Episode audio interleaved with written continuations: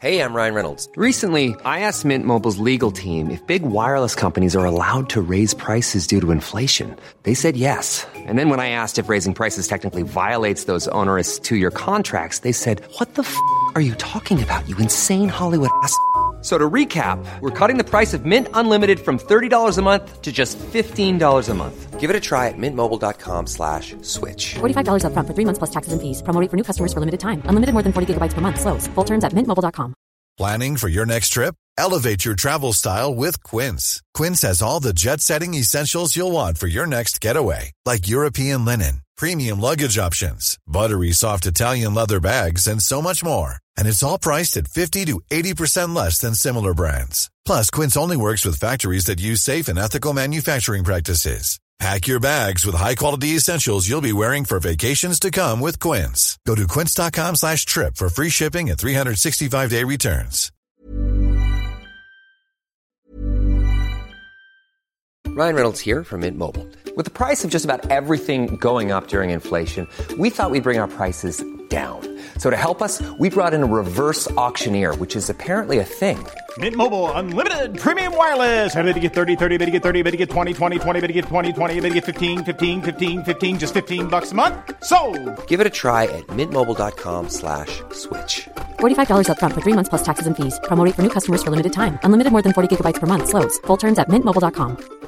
This is Paige, the co-host of Giggly Squad, and I want to tell you about a company that I've been loving, Olive and June. Olive and June gives you everything that you need for a salon quality manicure in one box. And if you break it down, it really comes out to $2 a manicure, which is absolutely insane. It's also so easy to get salon worthy nails at home with Olive and June. The difference between how your nails used to look when you did them yourself and now with the Mani system is a complete game changer. The best thing about Olive and June too is it's a quick dry. Dries in about one minute, lasts for five days, and full coverage in up to one to two coats. Visit oliveandjune.com slash perfectmani20 for 20% off your first system. That's oliveandjune.com slash perfectmani20 for 20% off your first system.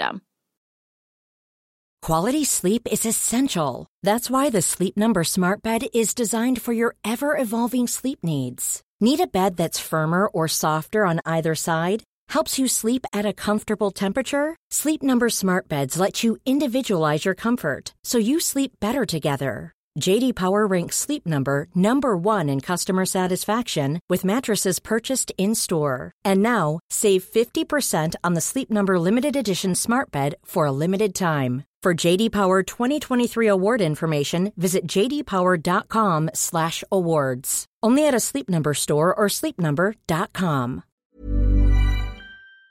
Hi there, history friends. You're listening to When Diplomacy Fails, and my name, of course, is Zack Twamley. If you've never listened to this podcast before, then this is episode 33 of a very long running project where we detail what happened 100 years ago, because in case you weren't aware, 100 years ago, people were trying to, well, end the First World War, a task which was easier said than done, and it's not even that easy to say. This is probably one of the most in depth podcasts you'll find on the interweb, and the reason why we're able to go so in depth is because I'm able to spend so much flaming time on this show. Don't think I don't enjoy it, I really do love it, but sometimes it's hard to justify spending all this time on your hobby. And that's why it's fortunate that you guys support this podcast so well. Because of the monetary support and the moral support, I'm able to keep on doing this as though it were my job. It brings me in enough of an income for it to be like a part time job. The other part of my job is spent lecturing in university. You guys have made this dream of mine possible. Pretty much everything I have right now in terms of my career is thanks to this podcast. So if anyone ever tells you podcasting, or history for that matter, is a waste of time, tell them they're a waste of time and then walk away really dramatically and then wait for them to figure it out and see what happens next.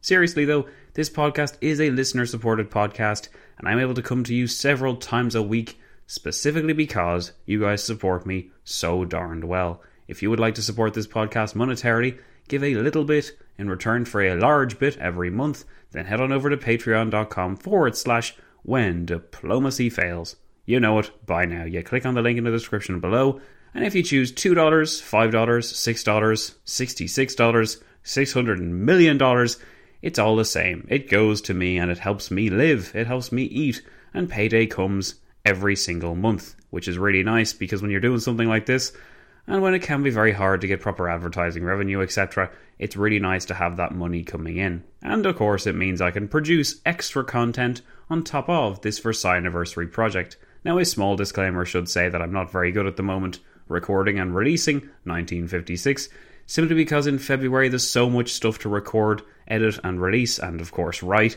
for the Versailles anniversary project. But rest assured, I will get on top of things in a week or so, and then we'll have four nice big episodes on 1956. In case you weren't aware, because there's a lot of things you may not be aware of because we're doing so much flaming things, 1956 is a two parter kind of series where we look at that eventful year in history and detail what exactly happened. The first part of that looked at the Soviet attempts to get rid of Stalin, well, Stalin's memory at least, because he was already dead by 1956, and that resulted in itself in several revolts and several interesting diplomatic things which I believe people should know about. The second part of 1956 is arguably more famous or infamous, depending on who you ask, because it deals with the Suez Crisis, where the British and French schemed with the Israelis to coordinate some kind of conflict so that they could intervene and recoup some lost honour. It contained a whole boatload of diplomacy, some very interesting intrigues, and a lot of, well, it's a great story, let's just say, and you would be well to go and check that out. You can, of course, check out the teaser episodes for 1956 that are released further back in the feed if you want to check out what the story is with that. But otherwise, patreon.com forward slash when diplomacy fails is the best place to go.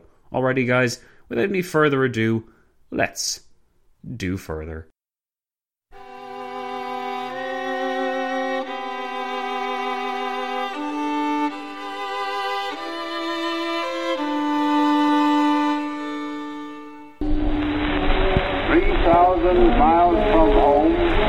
American army is fighting for you. To the end that the high ideals for which America stands may endure upon the earth.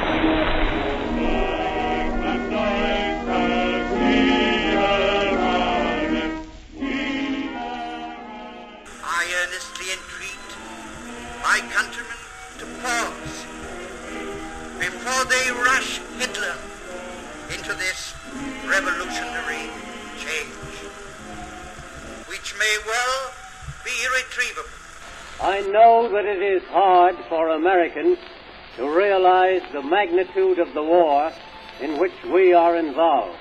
France and Italy, between them, have made waste the Treaty of Versailles and the whole field of international relationships is in perilous confusion. The affairs of the world can be set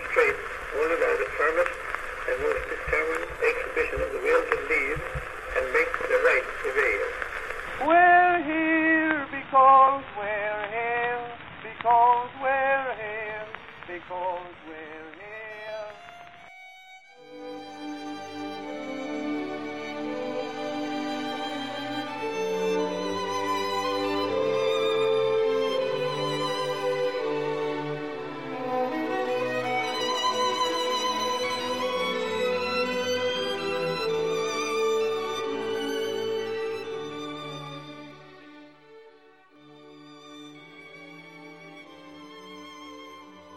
You're listening to the Versailles Anniversary Project, episode 33.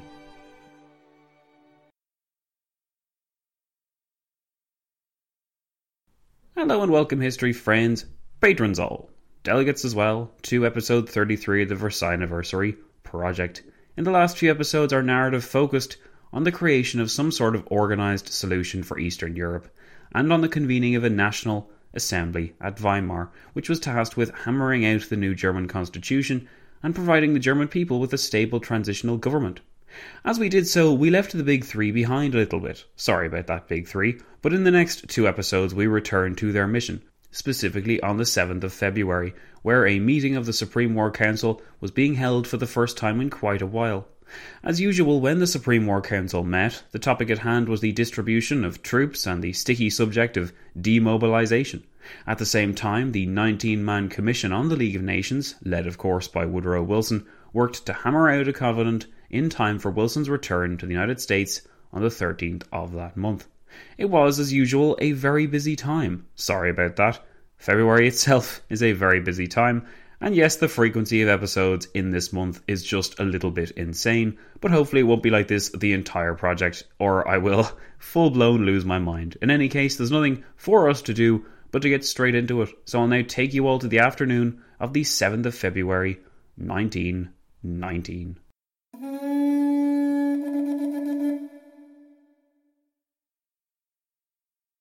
To George Clemenceau's certain relief, it was finally time to talk about Germany. Whether it was the League of Nations, mandates, or deputations from Eastern Europe, it must have seemed sometimes like everyone had forgotten why they were there. The goal was to make peace with Germany, and to Clemenceau all other things, including the League, were of secondary importance. On this point, Wilson disagreed, since he wanted to get the League sorted out first. A compromise of sorts was reached in late January. In the evenings, Woodrow Wilson would meet with the 19 man League of Nations Commission, while during the day the Council of Ten, or Supreme War Council, depending on the agenda being political or military, would meet. Today, on the 7th of February, the issue of renewing the armistice with Germany was up for debate, and intertwined within this was the issue of demobilisation. The Allies were understandably anxious at the high cost of maintaining so many men for so long. The figures provided by Marshal Ferdinand Foch at the beginning of the meeting revealed just how militarily committed each power was, even though the war was supposedly in its twilight phase. Foch read from a report compiled by the Supreme War Council from a late January meeting where he had been present, and which had been set two tasks. The first being to provide a figure of the available Allied troops by the 31st of March, when it was believed the final treaty with Germany would be signed, and the second to explain what each power planned to do after the 31st of March if a peace was not signed. In case you were wondering, no, the Treaty of Versailles was not signed on the 31st of March. The Supreme War Council, which drew up these calculations, had in fact miscalculated the ending of the war by, ah, just about three months. Again, reading the minutes of these meetings, we're provided with an invaluable picture of the Allied expectations, and it gives us a chance to marvel once more at precisely how unprepared they were. Foch introduced the Supreme War Council meeting on the 26th of January, saying, The object of that meeting was to determine, with the best possible accuracy, the situation of the Allied armies on the 31st of March 1919, such as will result from the measures taken by each government for demobilization and repatriation, and also to consider what further provisions could be made given these measures. Then Foch provided details of the strength of the four Allied powers. First, the French, by the 31st of March, would possess just over 1.3 million men still under arms, while the British would have 212,000, the Americans 680,000, and the Italians 225,000. The plans which each of these powers had for events after the 31st of March varied, with the Americans committing to move in more equipment and train more reservists, the British committing to ship more men in from the Dominions, and the French keeping a rotating reserve on hand at all times. The Italians were being a bit cagey about their plans, full stop.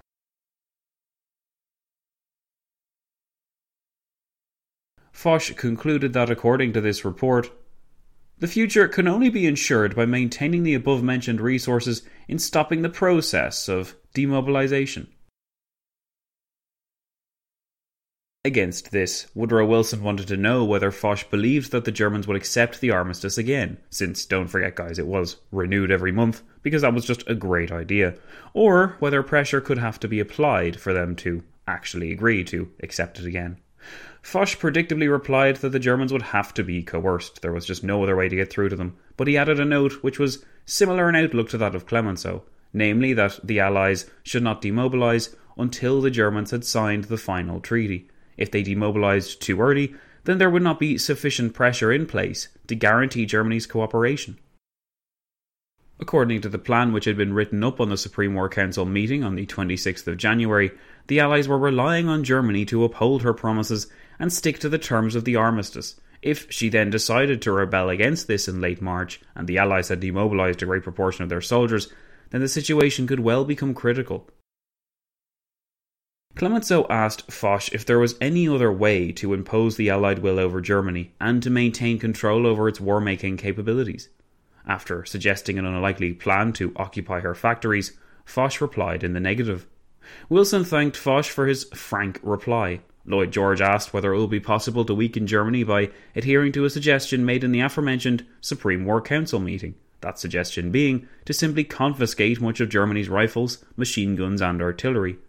To this, Foch replied that doing this would weaken Germany, but he did not know how long it would weaken them for until the Germans made their own guns and stuff again. Lloyd George then spelled it out. It would take at least two years for Germany to replace all the military hardware that the Allies proposed to take, even longer if the Allies blocked the delivery of raw materials into the country. Therefore, by seizing these items, Germany would be effectively crippled as a military power. There would be no danger of a renewal of the war, and the demobilization process could proceed. Wilson then asked what the Allies would do if the Germans promised to send their hardware but then refused to, using the opportunity to test the Allied will. Foch replied that the Allies would have to seize the weaponry by war. Lloyd George was dubious, pressing Foch about whether the Germans would choose war over food, or whether they would hang on to their weaponry during peacetime rather than feed themselves, to which Foch replied unhelpfully that he did not know.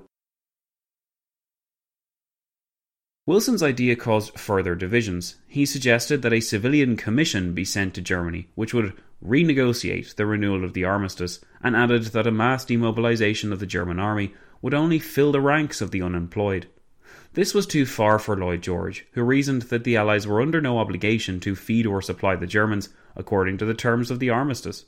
Lloyd George wanted the Germans to reduce the size of their armies, since this was the best way to guarantee peace, Otherwise, as Lloyd George put it, should Germany mean mischief, she could call together millions of well trained men, with full complement of officers and non commissioned officers, thousands of the best guns in the world, and 50,000 machine guns. A fit of anger might come over her. Demonstrating then his distinct lack of information about the situation in Germany, Lloyd George exclaimed that a tailor named Eberhard is Chancellor when in fact Philip Scheidemann was Chancellor, and the man who they may have been referring to, Friedrich Ebert, was a former saddle maker, not tailor, and he was President, not Chancellor. Lloyd George added that Germany herself was being endangered by having this temptation left at her door. The temptation being the recalling of these millions of men, who were supposedly on standby, back to the colours to fight the Allies. Knowing what we know about Friedrich Ebert's government and the fact that a National Assembly had only been convened the day before the Big Four fulminated over how to plan for a renewal of the war, one could argue without too much difficulty that a renewal of the war was the last thing on the German president's mind. In any case, there were enough military and political threats to keep Ebert's regime occupied, be it in the form of the expanding Poles, the revolutionary Spartacists and fringe elements that continued to lurk, or the paramilitary organisations like the Freikorps, which Ebert found himself regrettably depending on. Wilson seems to have been the only figure present to have appreciated this, though this did not mean he was well informed of the goings on in Germany. If he had been, then he would have been able to make a more convincing case, but as it stood on the afternoon of the 7th of February, he was only able to make moral arguments, and this was not at all sufficient for French security or for British guarantees.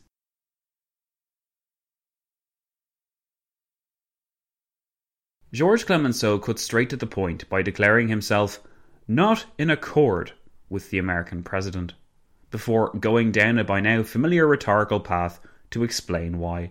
The French premier's diatribe, quoted in the minutes of the meeting, is worth quoting from here because Clemenceau explored several issues on the way to his conclusion.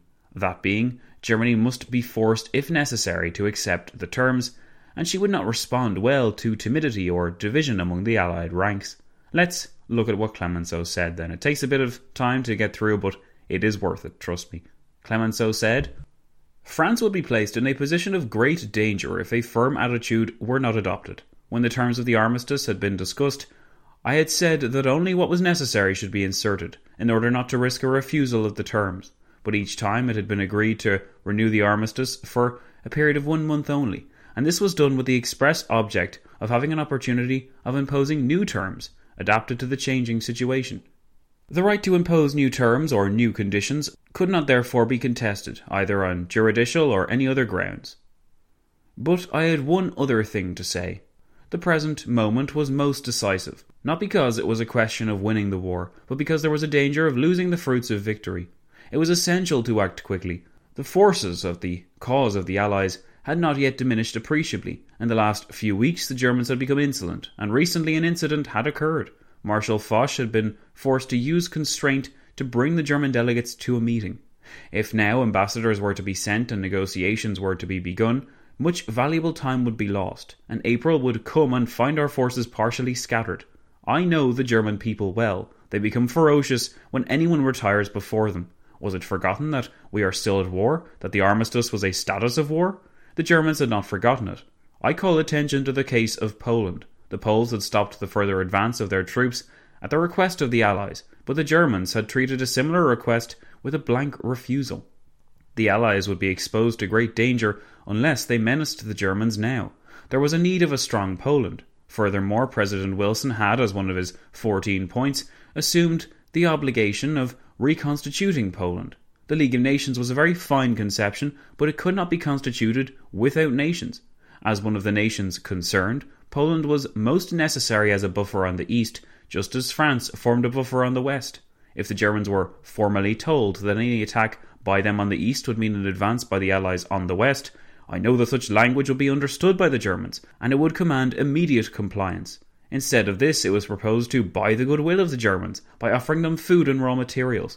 A state of war still existed, and any reduction in the appearance of war would be construed as evidence of weakness. I do not wish to starve the Germans, but the blockade must be maintained. If I so far forgot the interests of my country and of Europe as to consent to this proposal, the Chamber would undoubtedly dismiss me, and it would be acting right in doing so. Indeed, this was quite the speech, topped off with the remark that if the Allies did not heed his warnings and went along with the idea of a civilian commission to Germany, then Clemenceau would be relieved of his premiership, and the Allies would be forced to deal with another French leader instead. Lloyd George tried to reach a compromise, suggesting a mixture between Wilson's commission idea and the pressure of force which Marshal Foch believed was necessary. Clemenceau rejected this as well. He simply could not accept the spectacle of a purely civilian commission travelling to Germany to negotiate the armistice terms. The armistice terms were set. Germany must agree to them and to any adjustments which were made.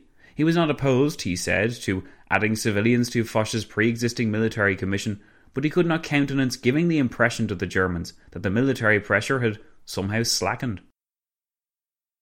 At its heart, this was a difference in policy and psychology. Clemenceau was adamant that the Germans would exploit any weaknesses they detected, and he did not want to take that risk, securing the issue by ramping up the military speak and presenting demands to Germany before offering the carrot. The Americans and to some extent the British wanted to go with the usual carrot and stick approach, if for no other reason than to arrive at a negotiated solution while they possessed the military potential to serve as the hard power, while the blockade and potential of supplies being delivered in the near future could serve as the soft power incentive.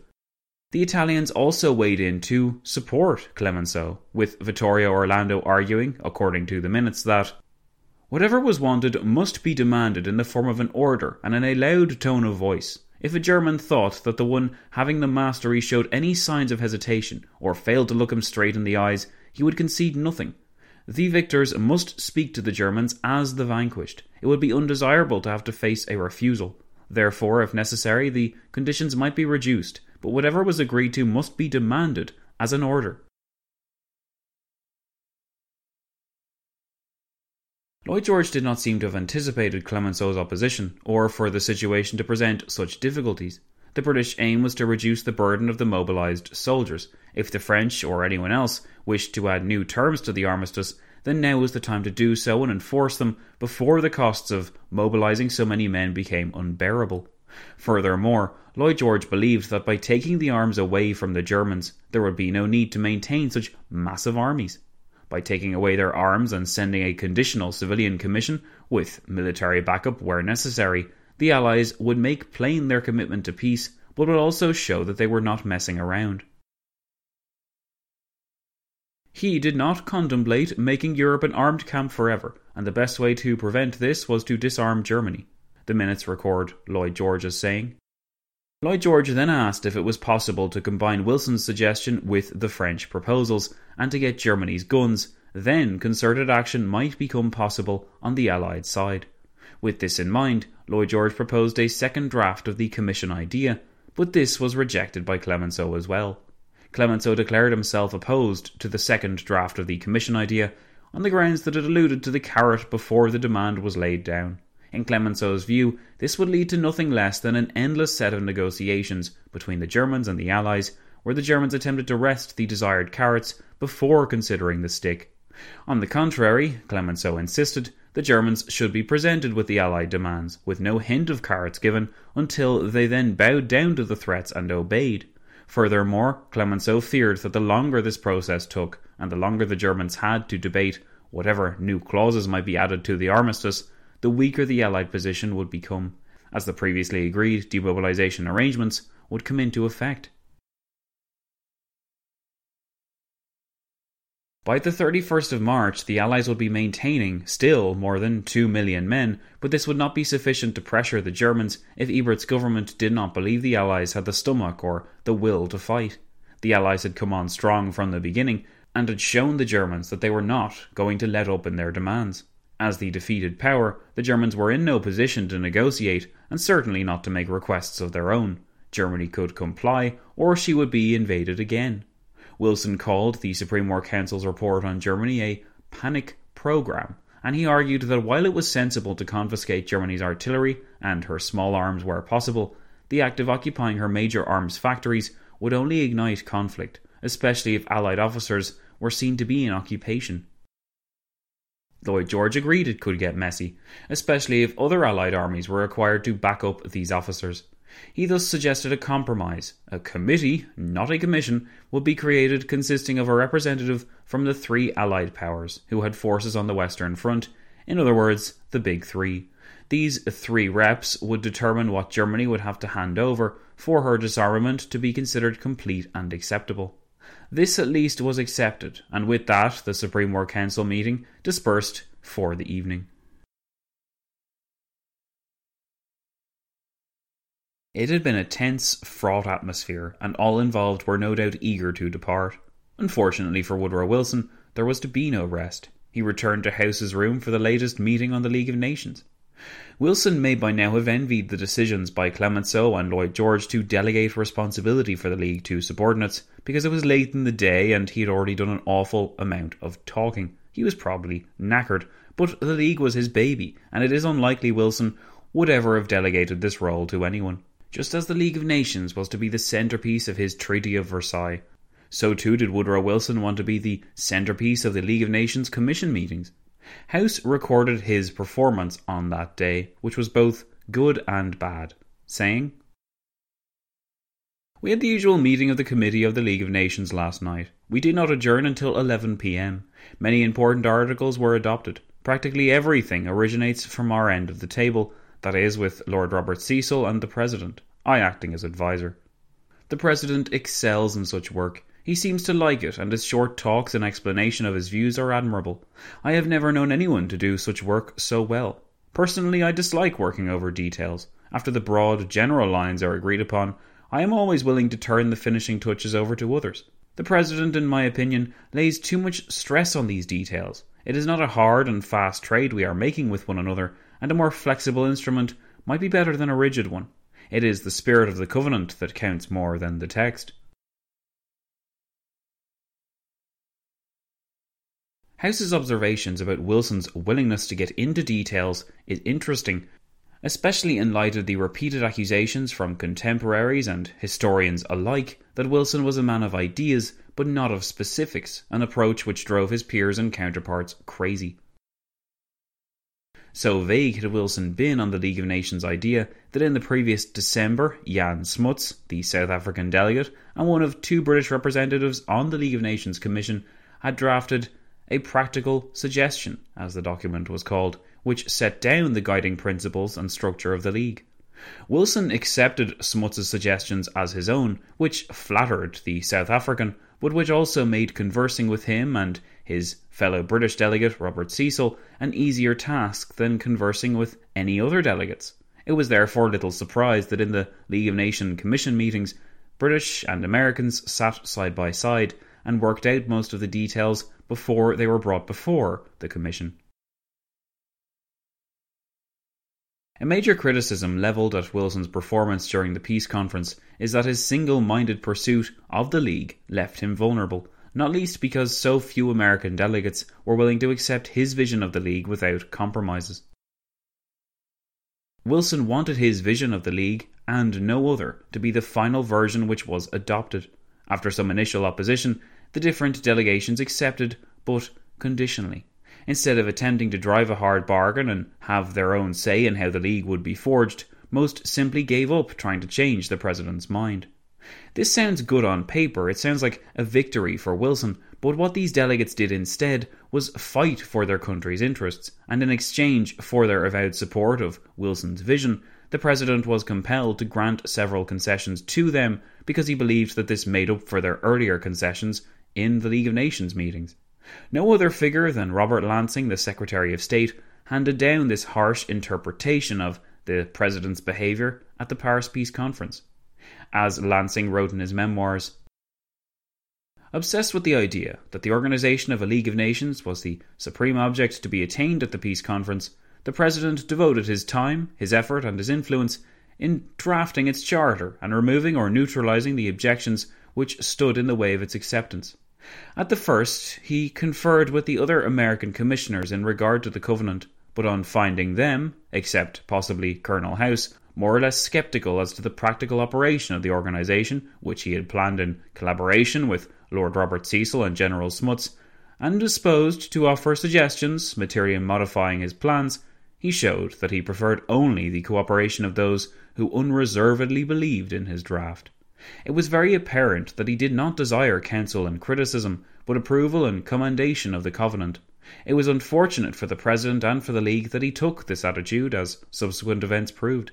As the leader of the Allied powers, with their practical ideas, came to a realization of the situation and saw that the President was willing to concede much in exchange for support of the Covenant, they utilized his supreme desire to obtain by barter material advantages for their own nations from the results of the negotiations, it may be deduced that by clever representations they gained concession after concession. Wilson may have been single minded and too agreeable on certain subjects, but as far as the League negotiations went, those involved demonstrated remarkable patience and skill. It was the task of the 19 man commission to create some kind of covenant for the League which Wilson could bring back with him to the United States by the 14th of February, and much to Cecil's surprise, the ten men from the Big Five and nine from the other powers worked remarkably quickly. They would likely have finished quicker and with less stress had the French not weighed in so heavily on the debate. If the aforementioned Supreme War Council meeting on the 7th of February that talked about Germany was tense, as Wilson and Clemenceau espoused vastly different views on how to deal with the Germans, then the fortnight leading up to the signing of the Covenant of the League of Nations demonstrated to the American president that the French might not be such reliable or suitable allies after all. To begin with, Leon Bourgeois, the French delegate to the League of Nations Commission, began making suggestions that the League should have more teeth, perhaps its own general staff, or at least an army. Wilson for so long had operated on the assumption that since everyone wanted it, no one would resist whatever judgments it delivered. French suggestions challenged that assumption, which to Wilson meant that they challenged him. But that wasn't all. George Clemenceau had become more vocal in his opposition to certain American ideas. More specifically, his lukewarm enthusiasm for the League as a whole was beginning to show, and this was likely fanned by Clemenceau's impression that the British and Americans couldn't always be relied upon to defend French interests. And then, of course, there was the press. A dreadful attack on Wilson in La Figaro, noted Harold Nicolson on the 11th of February. I hear he's furious and threatens to transfer the entire conference to Geneva. It would be a good thing if he did. The feeling against Wilson and the Americans was growing, Nicolson claimed, adding, they loathe the League of Nations and say that Wilson's insistence on its being taken first is delaying the peace. This is nonsense, as it is only being done in the Commission after dinner till midnight, and the rest of the day is perfectly free for the Council of Ten to go ahead with other things. As we will see in the future, the holiday which Wilson had from France and his return in mid March was effectively a signal that the honeymoon period with the French people was well and truly over.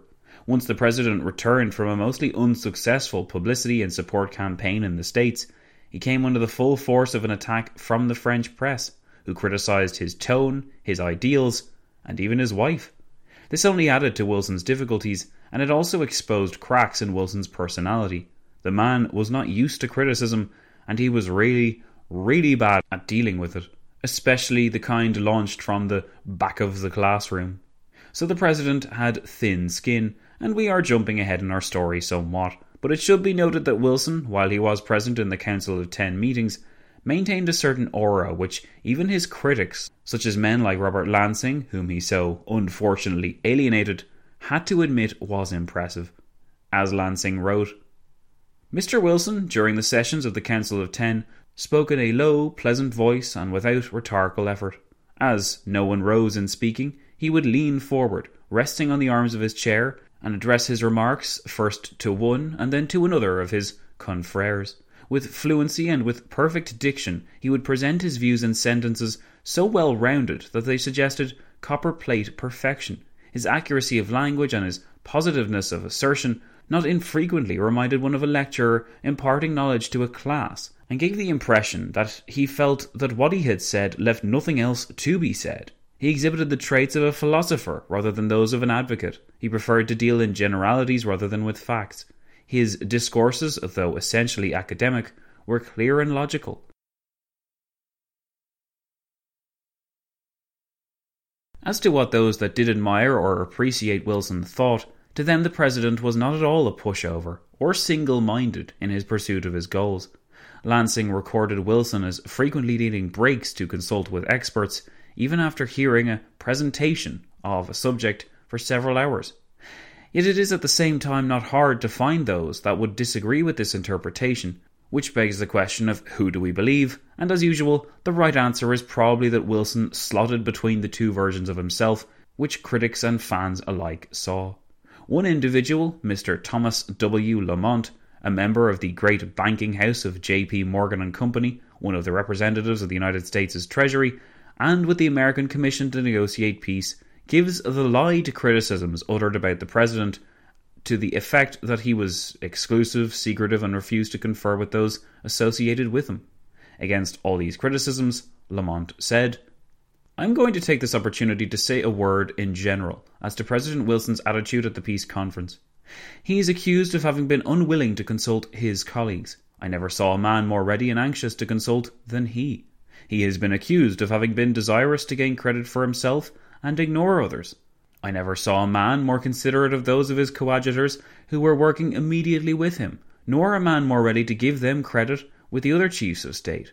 Again and again would he say to Mr. Lloyd George or Mr. Clemenceau, My expert here, Mr. So and so, tells me such and such, and I believe he is right. You will have to argue with him if you want to change my opinion.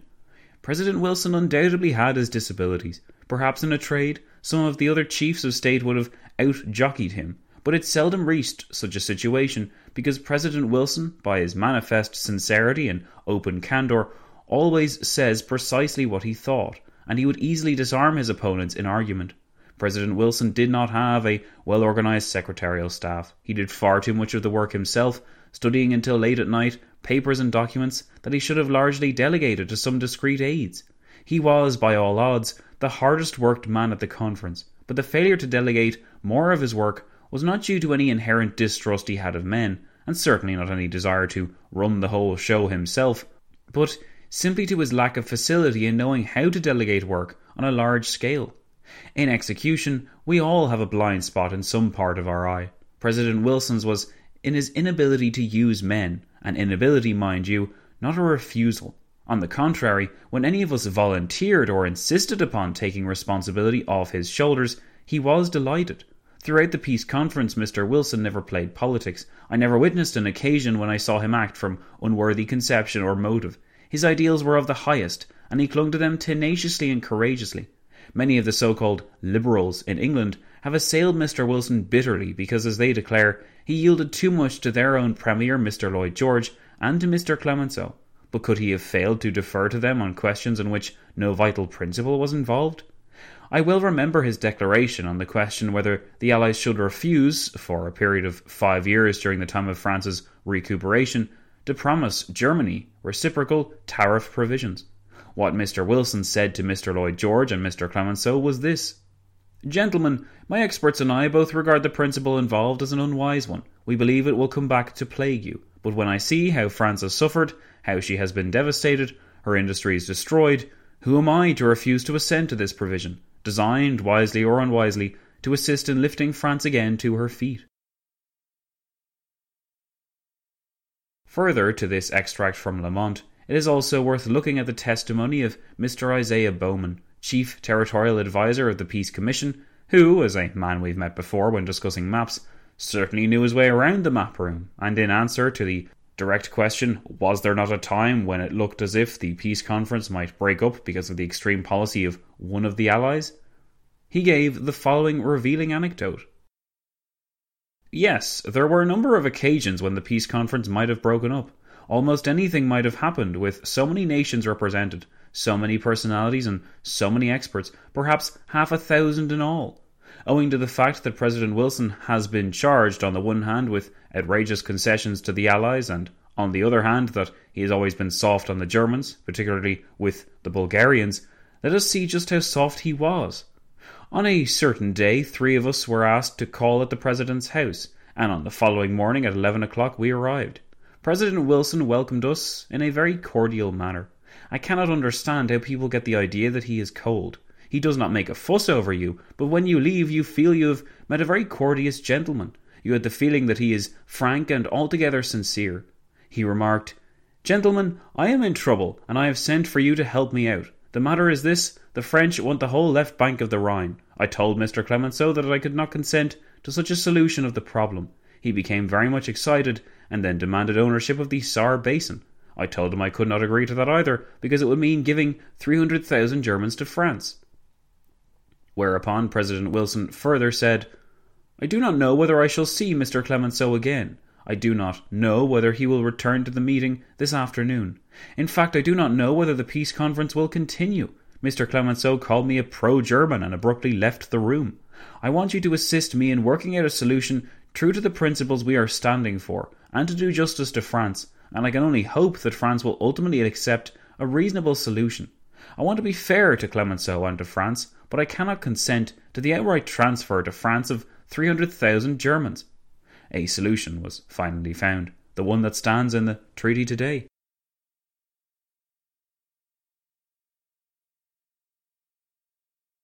Thus, Wilson's character, in case we weren't aware, was by no means a straightforward, open and shut case. We have talked before about his convictions, and how they may have been too strong for his own good.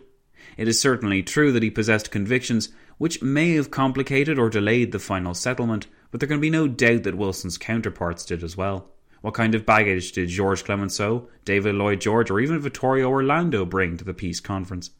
I would wager most of you accept that the Great War wasn't caused by a single actor. I would hope that you would view the failure of the peace conference and then the Treaty of Versailles in the same vein. A failure so catastrophic, so terrible, and so unfortunate was not caused solely by Wilson's arrogant tone or vagueness of vision, nor was it caused by him rubbing the French the wrong way or failing to deal with challengers at home. The failure of Versailles was a failure perpetrated by people, but it was also a failure of the system in which they lived. While the planks had been set in place for the League of Nations, the nails to hold in these planks were crooked, some were hammered in only halfway, and some powers hadn't done any hammering of these nails at all. It was going to be a struggle to get this league project across the finish line, but because Wilson believed it was so worth it, he was not going to give up. We should remember, as did his contemporaries, that while often justifiable criticism was lobbed in his direction, Wilson bore the brunt of it not for money, for fame, or necessarily just for adulation. The dream which he envisaged, of a world made safe from war and guided by humanitarian principles, was a dream born a generation too early, so it proved.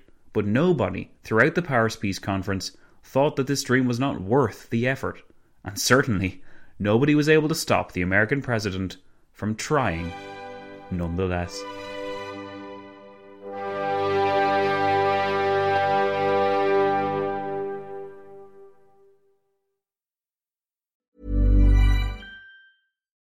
We're on a budget, we still deserve nice things.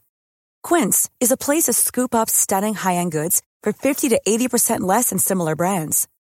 They have buttery soft cashmere sweaters starting at $50, luxurious Italian leather bags, and so much more. Plus, Quince only works with factories that use safe, ethical, and responsible manufacturing. Get the high-end goods you'll love without the high price tag with Quince. Go to quince.com slash style for free shipping and 365-day returns.